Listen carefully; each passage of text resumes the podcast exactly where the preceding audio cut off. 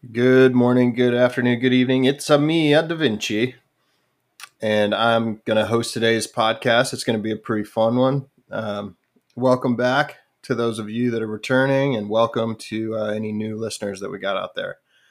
We uh, we're asking an important question today. We're asking who is a Houthi, and that's what the team is going to try to answer for you today. You know, we've got a Who the Houthis? who the Houthis, and you know, otherwise known as uh, the Red Sea Pirates, shadow government of Yemen. Uh, you know, probably go by a lot of names. I'm the captain now, uh, but it's going to be really fun. We're thankful that you guys joined us for another fun topic, and uh, we're going to jump right into it. So, kicking this off. Wait, wait, wait, wait. Oh, oh, I gotta want to share my favorite nickname, ooh. The Backseat Banana Boys. Backseat banana boys. Solid. Back at it again. Solid. All right, Bra- Bro Neil, let's uh, give us a little give us a little breakdown, a little background on these guys. Man, Yemen's Yemen's always one of those spots that I I just I wonder how it continues to exist. And doing the research for this, trying to figure out a little bit more about what I don't know, um, that question just stands true. Like I still don't understand how they're doing anything. But yeah, yeah. it, it's shocking and it's not incompetence like everyone's trying everyone's trying their best to get their way uh, and, Well, you and can currently the you can still try real hard and be incompetent. Like we, we no that's true Washington D.C. proves that shit all the time. facts Well, I don't even know if Um, they're trying that hard, so I take that back. I rescind that comment. Trying to line their pockets. Anyways Yeah, trying Um, to line that portfolio. so the the houthis right? And their movement is officially known as ansar allah. They started gain, gaining traction in yemen in the early 90s right? And and that's just the houthi movement. But they've kind of really exploded since the 90s they're shia muslims and they more specifically practice zaydism um, which is one of the three main branches of uh, shia islam Yeah, but So- what's kind of wild is they're very similar in their beliefs to the uh, to the Sunnis. Oh, really? So it's like Yeah, more so of a more of a, A lot of their core beliefs- of Shia. Yeah, it's like um, they both believe that the true um, successor to Muhammad is, uh, I believe it's Ali, actually, and you know they're the only ones that think that, and predom- predominantly all um, Sunnis believe that, and that's kind of what the big differentiating factor between uh, Shias and Sunnis are. But well, I'll one tell of, you, one of the differentiating factors. Yeah, sounds like a great reason to just you know go on massacres. Oh yeah, absolutely. I mean, I can't think of a That burning reason. question, you know. Just having one minor dispute, still practicing the same religion, but just having a minor dispute about who did what. Yeah, Let's, let's do a heckin' war. Um, and I'll, this I'll never get it.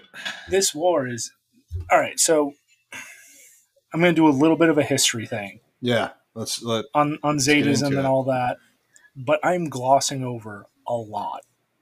I'm glossing over like three dissertations worth of information that, and there's stuff that I just completely left out. Um, so I'm just going to try and catch us all to speed uh, on this, and this is going to be Yeah. a rough history of the area. Nothing Do close to the whole story. Perfect. You know. So, Zaydism and the uh, Zadis, I believe is the pronunciation, they had a hold on Yemen for thousands of years. So the Zadis lived in the highlands in northern Yemen until the first of the two dynasties that they had came to power after the Ottomans invaded in the 16th century. And then that Okay. dynasty was replaced after the Ottomans came back in the 19th century. And basically that leads us to modern day, right? Mm, So in the 40s, there was the Free Yemeni movement that would eventually be the downfall of Zaydist rule in Yemen. Um, so this is still a movement that's ongoing. They have a subreddit; it's pretty wild. Check it out. Uh, it's also predominantly in Bet that is English, wild. which I don't. I don't know why it's predominantly in English, but the CIA is doing magical work. Um, so in 1962, there was a coup that would start an eight-year civil war that ended with the Zadists or Zaydists being removed from power, and the formation of the Yemen Arab Republic in the northwest, and then the People's Democratic Republic of Yemen in Oh, the south of what my is modern day favorite precursor to any nation. Yeah, if you get Democratic Republic of really anything, Congo, It's one of the. Koreas, you know, it's just it's going to be a great time. Um, but then in 1990, right, it spoke about how 90s they the the Houthis and, and their movement really started to blow up. So in 1990, North and South unified into the Republic of Yemen that we know today, right? So we went from the Yemen Arab Republic and the People's Democratic Republic of Yemen, whew, now forming into the Republic of Yemen. Um, so with any group that is pushed out of a region, they did three main, you know, activities. Uh, they formed a new political party in 1990 called Al Haq, also, uh, and that roughly translates to the truth. Um, so they're trying to establish a voice in this new government. And then they invested in their faith by opening and restoring Shia centers of religion in the region. Um, and lastly, they prepared to fight. And that's where we can talk about the Ansar Allah movement and their leader, Hussein al Houthi. Right? So Hussein got his start in the aforementioned political party, Al Haq, and then he fled to Syria and then Iran due to what is alleged to be targeting from the new government. So then he Okay. returns to Yemen after being in Syria and Iran, which have historically been just really great places. People always come out better. Um, Yeah. And Syria is Sunni and Iran is Shia. yeah, So he could walk between both groups. That that tells me something. yeah. He's like the Anglicans of the the Muslim world, huh? Yeah, just towing the line on either side. Never fully dipping their toes. Right. Um, so then he comes back to Yemen and creates Ansar Allah. And then he gets targeted by the Yemeni government for allegedly trying to assert his sel- himself as an imam and starting unlicensed religious centers, as well as starting anti American and anti Israeli protests. Right? So Ah. it's, it's very clear that the government has an out for him. Not to say that they don't have a reason for wanting to get this guy, but in 04 he gets a bounty on his head of 55,000 US and 800 of his supporters get arrested. So this is like some you know protest or demonstration um, that was anti-American anti-Israeli and 800 of them got arrested, which But just the math of that is got to be insane. but here here's the thing about Yemen though.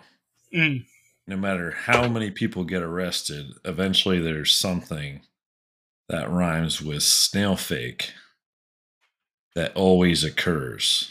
mm, that is true. Yeah, I'll give you guys a hint. It's jailbreak. Okay. There's always some sand people show up, blow a hole in the wall, scatter the guards, and they come pouring out. And all of a sudden, Al Qaeda is plussed up again. Like, look it up. It's happened several times.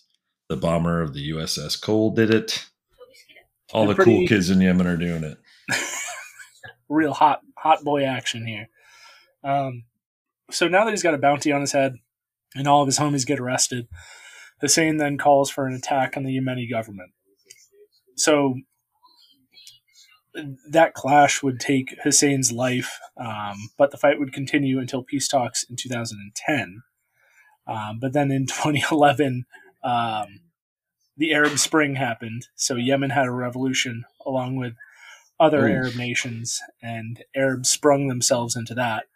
Uh, and as with any revolution, you know, there's a lot of opportunity, and the Houthis ended up controlling more and more territory until they take the presidential palace in early 2015. Um, I think it was late January of 2015. Um, so now they are calling themselves the legitimate government of Yemen. Um, they're not well recognized internationally, um, and by that I mean the U.S. refuses to call them the legitimate government and continues to call them a rebel force. Um, so that should give you an idea of of the view that you're going to see from the media um, in regards to their legitimacy. But even more recently than that, January 2021, the United States designates the Houthis as terrorists, and very shortly after that, uh, our good friend uh, President Biden goes ahead and reverses that. So they're not. So- So, they're not currently designated as a terrorist organization. No, no, they're just a uh, a rebel force, not terrorists at all. Okay. A rebel force that has a country. Yeah, yeah. Okay. I mean, Kind of, sort of has a country. They've got part of Yeah, a they don't control all of the territory. as much of a country bits. as one can have in that part of the and world. and not be and not be a country. Yeah. Okay. So it's definitely interesting to see the way that the Western world has been combating this issue. Um, and it's also kind of typical. It's just kind of like not necessarily let them even into the big boys table and kind of go from there. Um, but just to touch on their their goals, what they proclaim their goals to be, uh, they got an interesting slogan, and it's nice to see a group that's so forward with their beliefs. You know, they're not hiding anything. They're just coming out and saying, you know, Allah is the greatest. You know, number one, death to America. Uh, number two, death to Ooh. Israel. And number three, uh, a curse upon the Jews. And then Wow. victory to Islam. So they, they start with a positive and they end with a positive, and then there's some negative stuff on the middle. Uh, it's like a little sandwich. yeah. Yeah. That's how Wow, So I- that's that's forward Yeah. of them. Yeah. At least yeah, they're upfront about it. That's what I'm saying. You know, they're not doing it in a sneaky way. They're not trying to, you know, pass a motion to silence a certain population. They're Mhm. just like, nah, we know what we want. That's death to America and death to Israel. We're about it. I saw that when I was doing research. I was like, wow, okay. I appreciate Yeah. the frankness. Also, if you, if you look, if you look at the the script that's written on their like little slogan poster thing, uh, the first and the last are in green. Allah is the greatest, and victory is victory to Islam is green. And then the red text in the center of the sandwich is the death to America and death to Israel. I'm like, ah, Christmas colors, nice. Um, so they're they're an interesting group. or blood and Uh, money, you know, depending on how you look That's at it. it. Cream, get the money, you know, dollar dollar bill, yo. Nice. Yep. Well, Dis dis uh, disregard loose women acquire large flocks of camels. Acquire the presidential palace. well um, Um, wow. That was, I appreciate the thousand plus years of history and especially the last century in, in 10 minutes. That's pretty impressive. That's hard to, that's hard to do. So yeah, it's obviously I going, through it pretty quick. it's obviously going on Uh, for you. Um, and- Yeah, and oh, we it appreciate is. it. Oh, I forgot. I That's your forgot that tagline. it's going on for me. That's how much it's going on. Right. So I hope it's going on Got with y'all too. Got a lot going on. Um, Oh yeah. Man, that's pretty wild. So it's it's in in terms of current goals. Uh, I guess we'll probably talk about it in a minute with you, Midas, when with regard to tactics. But as far as goals with what they have been doing recently, you know, kind of why they popped up in the news. Have they stated any goals in regard to all of the shipping disruptions and stuff? Is that more because because I've heard Oh, different yeah, things like uh, people are claiming that they're attacking any ships. They're claiming we're only attacking ships that are, you know, helping Israel or the Jews. But they're kind of just yeah. uh, anybody that goes in their waters is sort of fair game. Um, Yeah, like how would they know that? right. So Like The- any any any word on goals or uh, objectives So- as far as current current yeah, so it's my understanding that this current um, aggression, if you will, is directly related to the ongoing issues with Israel and Palestine. Um, and okay. the the way that they target is kind of interesting. Um, so originally, people were saying, "Oh, it's off of the off the flags," and it's like, well, no, you can't really tell, you know, just because of a, a ship's home port what they're carrying and who they're carrying it to. Um, and then it started being like, oh, the trend is companies that do business with America, the rest of the Western world that's supporting Israel, um, and Israel itself. And then it, it kind of turns out they were just, it seems to be slamming ships. That's number one. Um, when it originally happened, people were shutting off transponders. Um, so if you if you don't know, um, there's ADSB, and that is for things in the air. And then there's a version of that that I'm blanking on for ships. Uh, and it's a transponder that is constantly showing your bearing, your tonnage, a little bit of information about the ship, and uh, Right. you know your speed and all that. So people were saying shut off these transponders, but that also creates an issue because you know you don't want to crash a ship and end up you know clogging up a, a major shipping lane because that would be pretty embarrassing if Right. you Pulling that. an old evergreen. Yep. and um, and they weren't even getting shot at. Um, Yeah. so people started turning transponders back on because it didn't seem to be that what was you know that being the reason that they were targeted. Um, and then it turns out that some shipping companies were contacting the local port over their HF radios and saying, "Hey, look, this is who we are. We're not doing business with Israel. We're just trying to get to Greece or whatever." Um, hmm and you know the UN had a bit of a hissy fit about that. They're like, "Nah, don't don't negotiate with them. Don't don't be saying that." And um, it's my understanding that the Americans over there also had an issue with that because, like, no, that can really fuck up operations.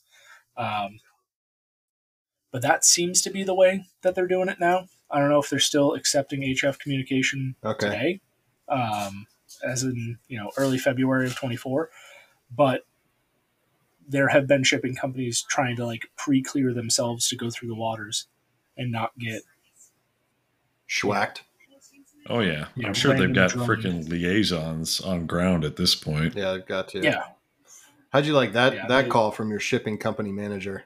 Hey, uh, Bob, we need you to go to uh, this place in the Red Sea and talk to some people. They're not terrorists; they're just rebels.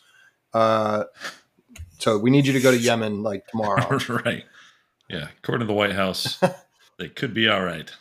they were bad, and now they're a little less bad, but they're shooting missiles at ships. So in now that Just we're talking couple about of bad hombres a lot of great people beautiful people a few bad hombres Nice, nice, nice beaches, great waterfront.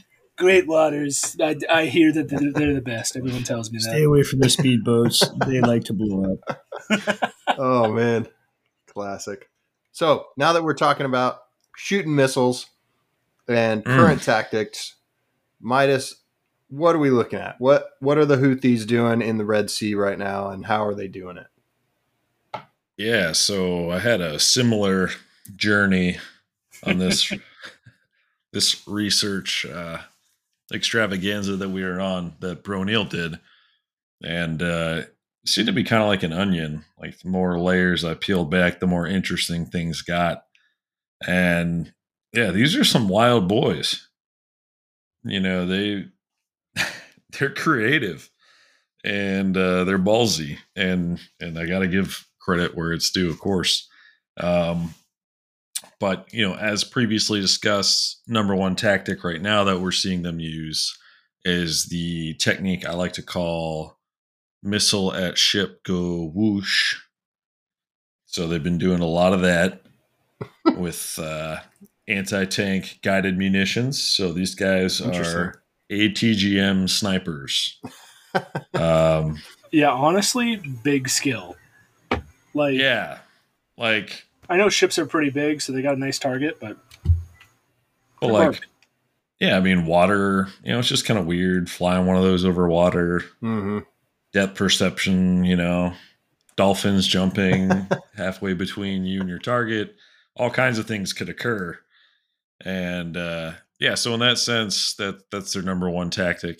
Um, you know, they they have directly engaged uh, U.S. destroyers, which is pretty ballsy within itself. Um, but as previously mentioned, they primarily target those cargo ships that uh, they have some sort of ESP and they can tell if they're going to Israel or not.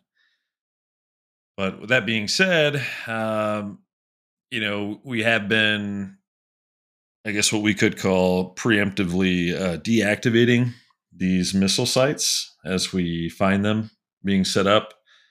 And basically, it's gotten to the point where any of these missile systems that even faces the sea just gets droned like damn near instantly. So I think that their tactics are inevitably uh, evolving and adapting to suit that climate. So I'm sure that they're they're going to be employing all kinds of aerial screens, potentially cave networks, things of that nature, tunnel systems, things to hide these these rocket systems if if their number one sport seems to be uh, plunking away at cargo vessels.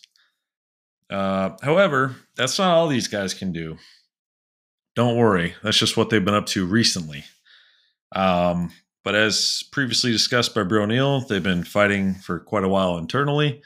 But we can also learn a lot about these guys through their struggles with Saudi Arabia. Uh, they've been fighting the kingdom now for for quite some time. Um, you know, they actually seem to have a wish.com version of Blitzkrieg as one of their tactics in, in their portfolio, believe it or not. It's Wish pretty interesting. Blitzkrieg, huh? yes. Yeah, yeah, yeah. Yeah. So So it's uh, they've been having these cross border pissing matches with the Saudis now for, for quite some time.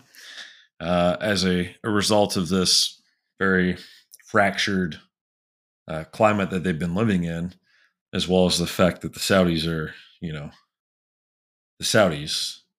Um, just to further elaborate, there's a fraction I like to use. It's uh, 11 over 19. And that's all I have to say about that. Uh, anyhow, back to the Houthis. so, what these guys like to do is, believe it or not, guess what they open up initial contact with? Right? You initiate contact with your most casualty producing weapon, right? So, what have they been shooting? whoosh. Missile go whoosh. Whoosh. Whoosh. Yeah. This is where they got their target practice. This is where this they've been doing this for years. Yeah, this is like 2010, man. 2012, they've been doing this crap. Um, so, what this largely consists of, they initiate contact with an ATGM. Once again, that's an anti tank guided missile. Basically, think of a tow launcher, typically wire guided. There's Russian versions of it as well, which are quite prolific there, um, which makes sense because they're probably supplied by Iran. Anyhow, what they do is they go ahead and they knock out those key Saudi locations or those vehicles that they have identified as command vehicles. So, boom, try to cut the head off the snake or hit those hardened positions immediately to initiate contact. Not a bad way to go. While this is going on, they send in these multiple groups to start hitting the actual border outposts and basically pin those personnel down so that they can't respond to any of the other areas that they're attacking simultaneously. Once that is taking place, here come the dirt bike boys. I like to call them the uh, the Moto Squid teams. Yep, I know we're all envious. I know. Moto boys Yeah. just have the most fun. It's like a little Mad Max action. Oh yeah, it's it's exceptional. Uh, so these these these young men come flying in on their uh, probably I don't know, Bro Neil. What what motorcycles are prolific in the Middle East these days? I mean, is They- there a Toyota got some- Hilux? yeah, the they got some Royal Enfield Himalayans. They got some uh, okay. probably some KLRs, probably some KTM nonsense. You know, Ooh, some all right. Some KTM. Okay. But yeah, So- prob- probably some Yamahas too if they're feeling spendy. Mm. Excellent. All right. So we got some mad lads on some Yamahas at this point, just go ripping across the border. All right. These guys are going for broke, and these are your penetration teams. So what they do is they come flying in and they get nestled right in behind the Saudis that are now attempting to respond to the border checkpoint uh, kerfuffles that are unfolding. And at that point, they are engaged, uh, which if they hit them at the right spot, means that they're getting hit from two sides at that point while responding to those border checkpoints, which that's a pretty decent tactic in itself. But guess what, guys? It gets better. It gets better These than boys Moto. Boys. It gets better than Moto Boys. These guys sit there, they they slap the crap out of the Saudis, right? They're just poking them with sticks for hours, right? Pissing them off. And then of course, you know, some Saudi general probably feels like he's gonna get his uh hoo-ha chopped off at the next court meeting. so he starts freaking out. And guess what these boys like to do? They like to send a tank column to respond, right? How very, very Soviet of them. Right. Well, guess Uh. what? There's other other moto boys have been out there in the roads, and guess what they've been doing? Laying out a lot of little Putting things I like to call bad Oreos, little landmines all over this freaking road, That's crazy. just everywhere. So then the Saudi tank column goes busting across the freaking border, pissed as hell, and then they just start exploding. And then they get mired down, and they start getting hit with other Mhm. ATGMs, and it is a complete cluster. Wow. And believe it or not, they have fallen for this tactic several times in various forms and variations. So, Dude, that's wild. anyhow, yeah, yeah, and and all the while they're employing um, both Russian weapon systems as well as, interestingly enough, U.S. weapon systems. hmm Right? I think that we've probably had a little bit more subversive um, role in Yemen now for shit, probably 30, 40 years, just keeping an eye on things and doing what the agency does. Right. Yeah. Um, but keep in mind here, though, that they're not up against like some, you know, T 34s, right? Like they blew up multiple Saudi Abrams tanks. Um, That's wild. in October of 2016. Yeah, three M1A2 Abrams tanks with these missiles. So, well, might have been some landmine casualties in there as well. Sure. Uh, yeah. but since then they they've moved on. You know, they've they've gotten with the new era. They've they've been really heavy on the whole suicide drone uh, slash mobile mortar team, kind of the Taliban tube method. Um, you know, and unfortunately, we're seeing these suicide drones pop up in other places as well, like those three American soldiers that were killed in Jordan a couple weeks ago now. Really unfortunate, and it seems like uh, a ripple effect of Russia's involvement in Ukraine has really just been an explosion of the use of these very inexpensive Mhm. suicide drones, Right. Um, which just adds a whole other level of horror to conflict that we really didn't need. Right. Um, yeah, and then they've they've even hit um, they've hit Saudi military bases. Uh, they've killed over hundred Saudi troops in some of these attacks in summer of 2016 alone. I mean, they're know, they're putting in some work. Mhm. Uh, so at the end of the day, I guess in summary of their tactics and expertise, I'd have to say that they are mostly capable of hit and run tactics, but obviously they employ them in a clever way. And Yeah, definitely seems so. and that is sketchy because if you are knowingly the superior force and you're making contact with a group such as the Houthis on ground and you just start giving it to them and they appear to start running slow your roll Mhm. be careful you know don't don't just go for the the hard charge because you could end up rolling over a bad oreo Mhm. and Just get bogged Stuff. bogged down in the minefield. Yes, exactly. Stuff gets weird really quick. So, Yep. For any of our young platoon leaders who are uh, itching for action, take heed of that advice. Um, but interestingly enough, though, I think that these guys are just operating the way that pretty much any other freedom fighting rebel type force operates. Their goal is not necessarily to inflict a bunch of casualties and win decisive victories on the battlefield. They're fighting and living to fight another day. And in doing so, they're fighting for legitimacy, hmm right? That's that's the whole counterinsurgency bit, and in that part of the world, that's what everybody's doing at once is fighting for legitimacy because it's never quite established for long. Right. So in terms of the uh I mean it's that's crazy. The it's really interesting that they're utilizing, like you said, the wish.com uh blitzkrieg that you know they're using all all the all the tools at their disposal to try to get the job done there. Um And if I can add, the Yeah. uh, the biker boys is is quite the concept, um, It is. and it's something that I'm blanking on the name of it, but one of the larger U.S. based e-bike companies, which there aren't many of them, um, came out with what is like basically an electric dirt bike. Um, and they just Zero. got- well, yeah, there's Zero, and then there's another one. I don't know if Zero got the contract, but someone was awarded a DoD contract recently. I think Zero got it. I'm not sure And- though. Yeah, the the plan is to replace the um, diesel powered KLR 650s that the Marine Corps had and almost never used, from what I understand. Uh, I think they only had between three and 500 of them ever made, uh, and they were very rarely ever fielded. But it's seeming like a a legit way to get in deep before they even see you.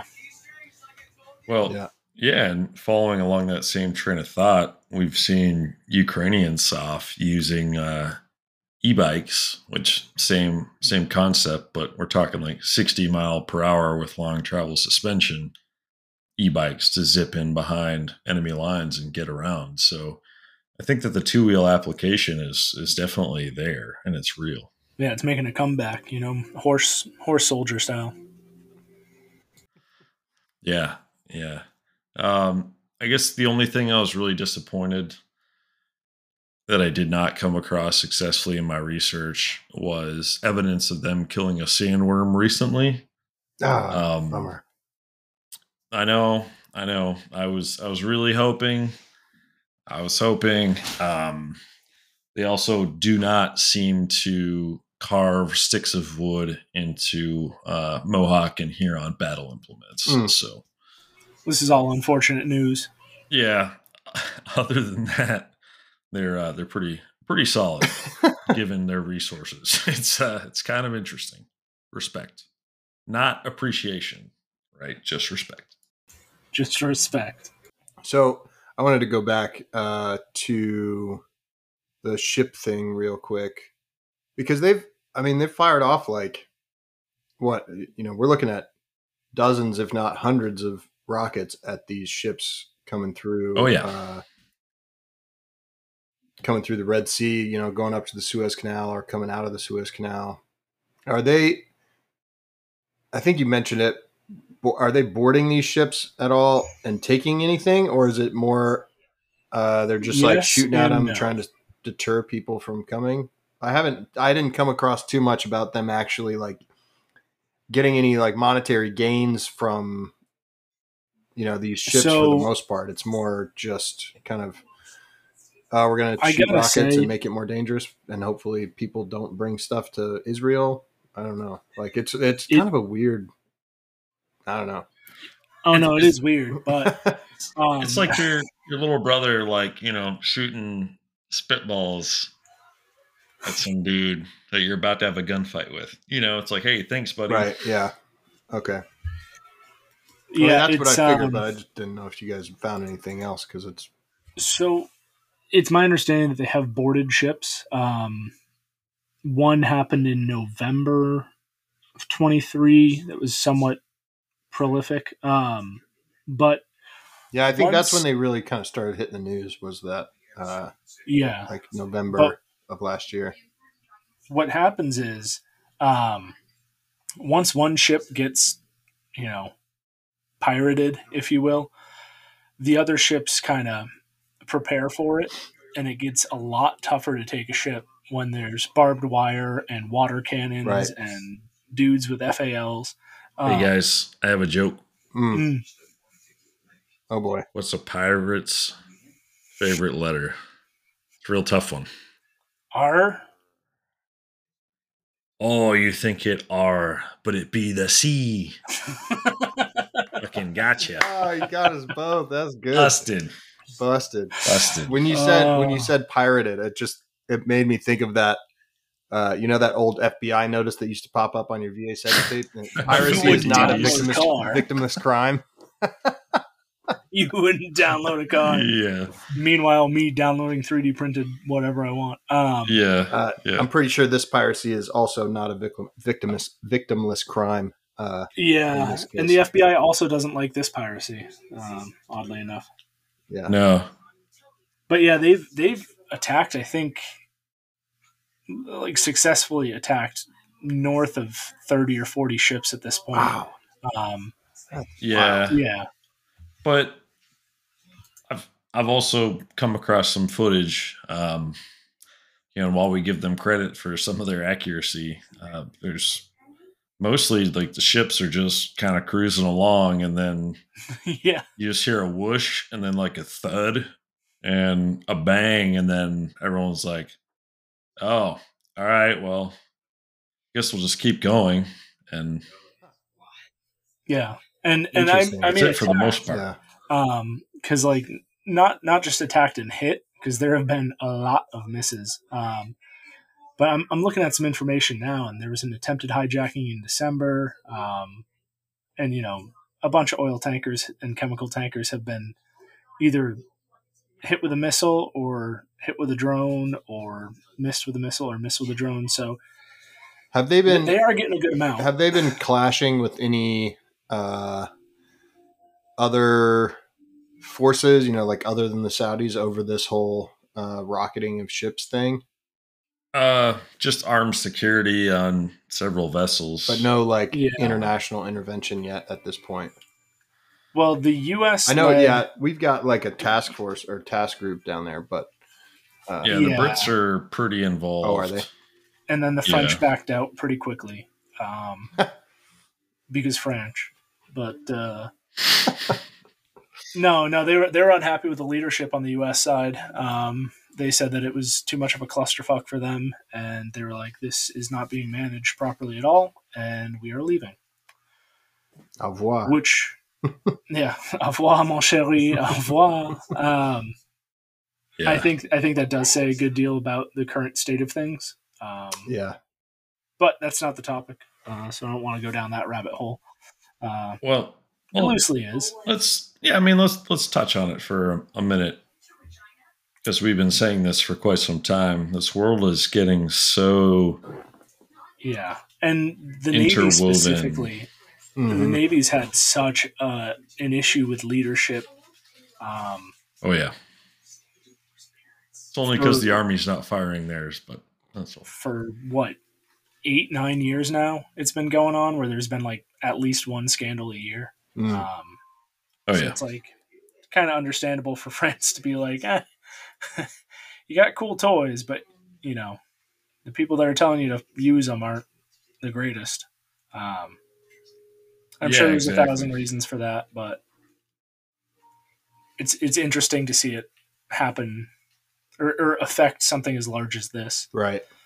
Yeah, because you would think that you'd see a little bit more of a unified like international force because these are, you know, it's everybody's goods and that are going through this area. You know, it's not like Yeah, it's yeah, just. I mean, it, they've got ships going to their own country. You know, humanitarian aid ships. You know, I'll touch on that in a in a, in a minute, but yeah. you know, they've but I think it all just comes back to the fact that we we live not in a welfare country, in a welfare planet yeah, right now.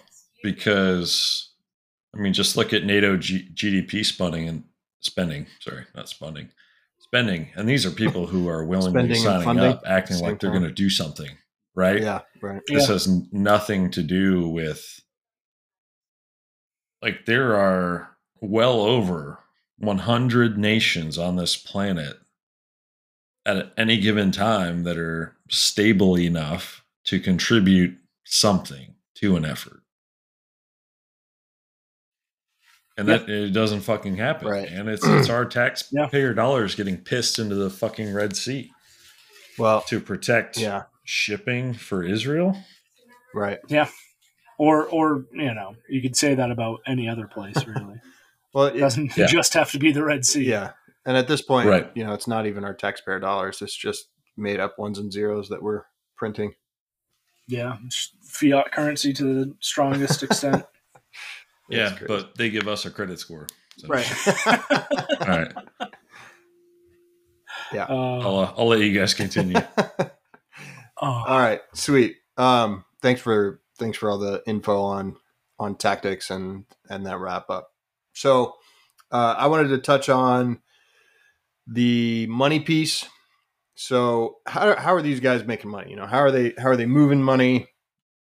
And uh, I appreciate Irish uh, helping out a little bit with the research on this as well. He was unable to be here uh, on this podcast, but uh, he did he put in some good work, and um, so I'm gonna I'm gonna share a little bit of that with you and um, just talk about the money a little bit. So we got a current conflict, you know, like Bro Neil talked about.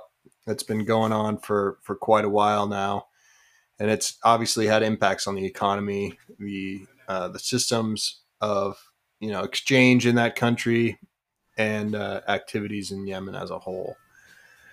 So it's it, it's not new. The Houthis have controlled the significant portion of the country, and essentially that's created two parallel economies led one by the um, IRGY, the internationally recognized government of Yemen, and the Houthi government um, that Bro Neil had talked about. So we got a ton of duplication of effort on a bunch of different financial systems, such as tariffs and custom duties, currency exchange rates, oil revenue, and uh, aid divergence going into that country. And so, interestingly, part of the system that the the Houthis essentially control, they they control the country, you know, for for all intents and purposes, right? But the IRGY uh, is not them. You know, the the actual recognized government of Yemen is not the people that control the majority of the country. Um, so these people are the, the Houthis when they're attacking. It's they're utilizing a standing military that's essentially a government funded military. You know, so it's it's not a bunch of rebels. You know, I'm the captain now. They're they're not out there in rubber rubber dinghies and rowboats.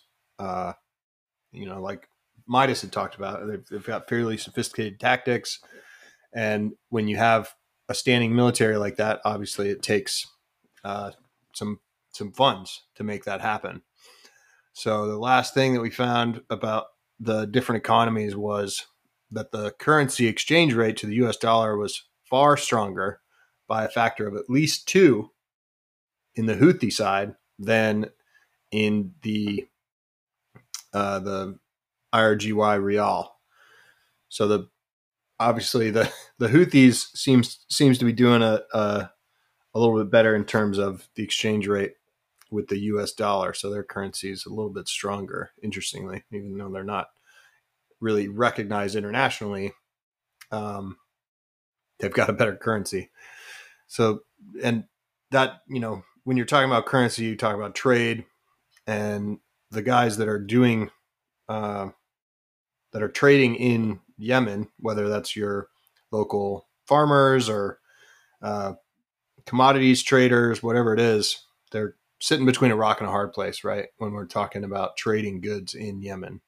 So not only are you paying your local tax levied taxes, but if you're going from the Yemen territory to the Houthi territory, the Houthis are charging you 100% levy on those goods, which is crazy. So you're double tariffing these guys. Jeez. uh, how's anyone supposed to make a profit? Right, exactly. It's like you got to sell these things at triple the price of what you would just to be able to come home with a little bit of money so you can make some more, you know, baba ganoush. It's it's wild, right? Like it the tariffs are just killing they're killing the uh they're killing the economy there. So it's it just really de- depletes the economic power of that individual trader, that person trying to do business. And like Bro Neil mentioned, your price of goods is skyrocketing. Like we think buying a gallon of milk here or uh, a gallon of gas is expensive, but when you're doubling these tariffs and taxes and um, dealing with exchange rates across, you know, fairly fluid borders, uh, internal borders, right between the the Houthis and the IRGY, it just creates a total cluster. So, you know, with the Houthis considering themselves the legitimate government, they also demand a major portion of the revenue generated by the oil that's produced in Yemen. And that is obviously a sticking point for the actual recognized government because they're like, and there's a lot of oil. nah, this is our oil. So- Like, what are you Mhm. what are you talking about? And that obviously leads to conflict. So there's been several clashes um, between the IRGY and the Houthis attacking uh, oil loading terminals down in southern Yemen because of Yeah. the government refusing to give an illegitimate government a portion of the oil revenue. Yeah, it's it's textbook extortion, Right. right? It's uh yeah, it's it's pretty funny just to say that out loud. It just like like everything going on down there. It just is uh it's an interesting interesting rabbit hole that you go down. So um but so both sides of the Civil War, they've been using international humanitarian aid, like I touched on a little bit earlier.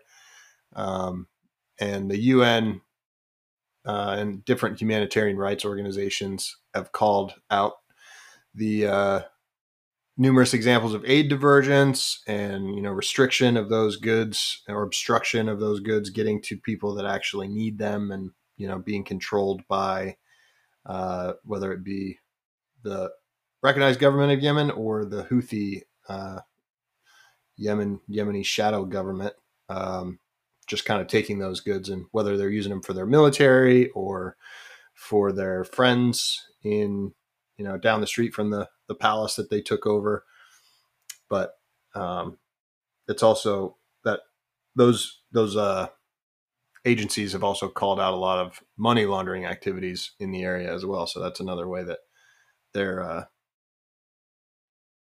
they're making some money and then there- we got a lot of corruption in that part of the world uh, just really like any part of the world. But specifically in the middle east you know that's that's a very common practice to um, give bribes to government officials and for them to accept it. And you know it's almost like a culturally accepted thing over there like oh this is a gift for you and your family to uh, pass this bill or add this tax to the next um, you know the next set of laws that are that are coming out but No, Da Vinci. The the podcast is about Yemen, not the U.S.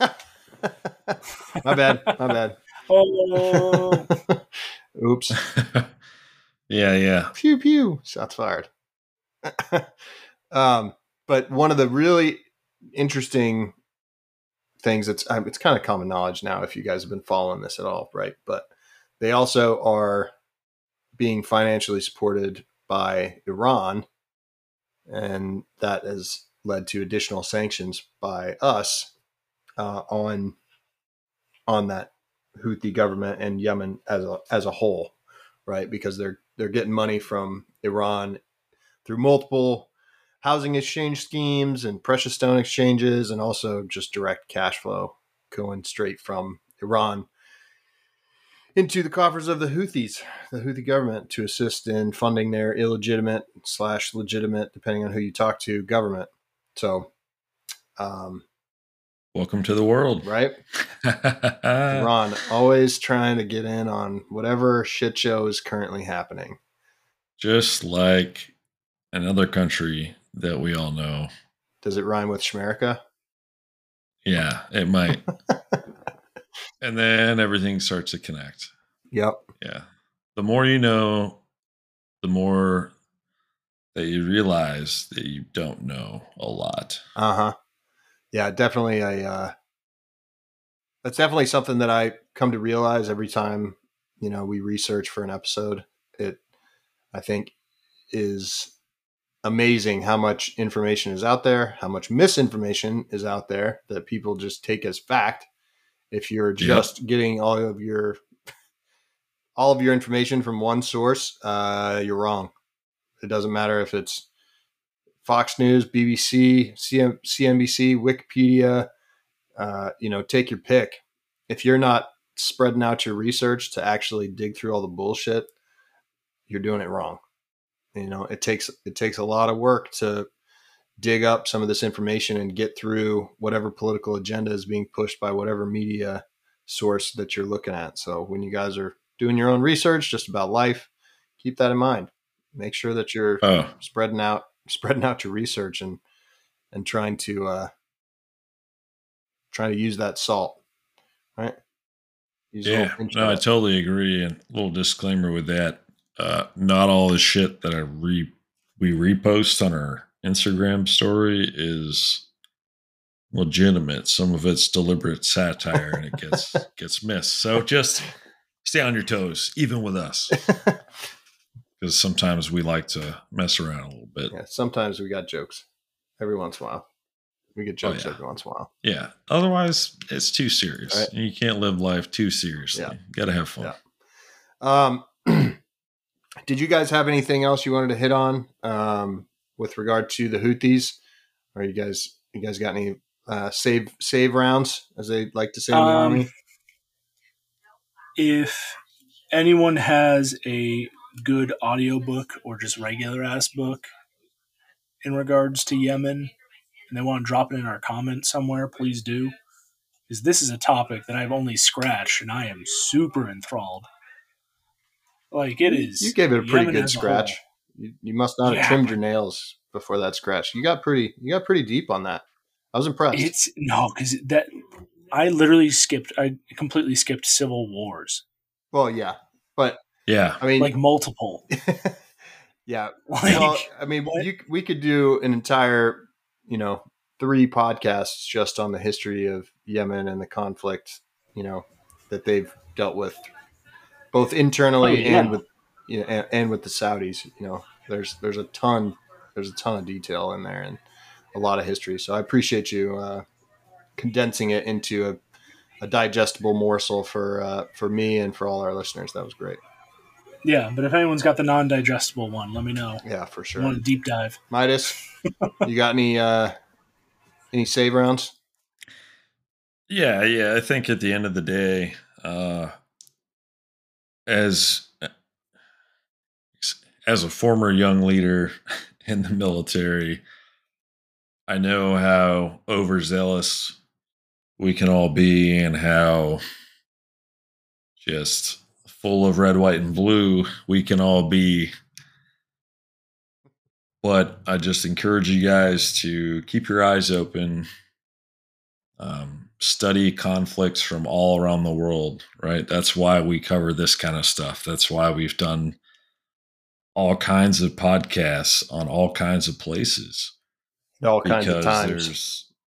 yeah, Yeah. exactly different eras different technology because believe it or not you can pull something from each of those and you can put it in your little metaphorical backpack and take it with you hmm or fanny pack if you're into that sort I of thing. mean, if you're looking back, who was always, you know, the greatest horse riders in history?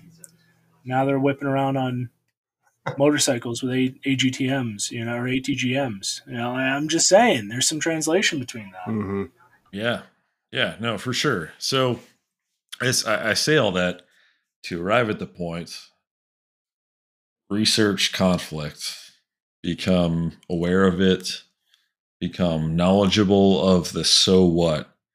Everything from, you know, Alexander at Gaugamela hmm to this kind of stuff, Boer War, Philippines. There's Tecumseh. There's all kinds of interesting topics that you can learn from. Yep. And at the end of the day, even though I think Yemen probably is given a lot of crap due to their economic instability, things of that nature, these guys still can put up a fight that is respectable.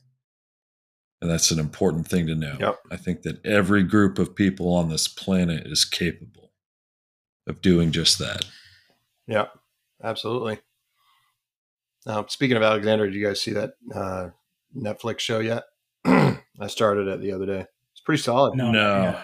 I haven't. Yeah, it, decent. yeah. It's they've got um, it's like half dramatized. It's like it's almost a docudrama. They've got narration and they're interviewing historians, and then they're also and they've got a dramatized portion of it. So yeah, it's pretty pretty good. I've just like one or two episodes in, but solid. Nice. Yeah.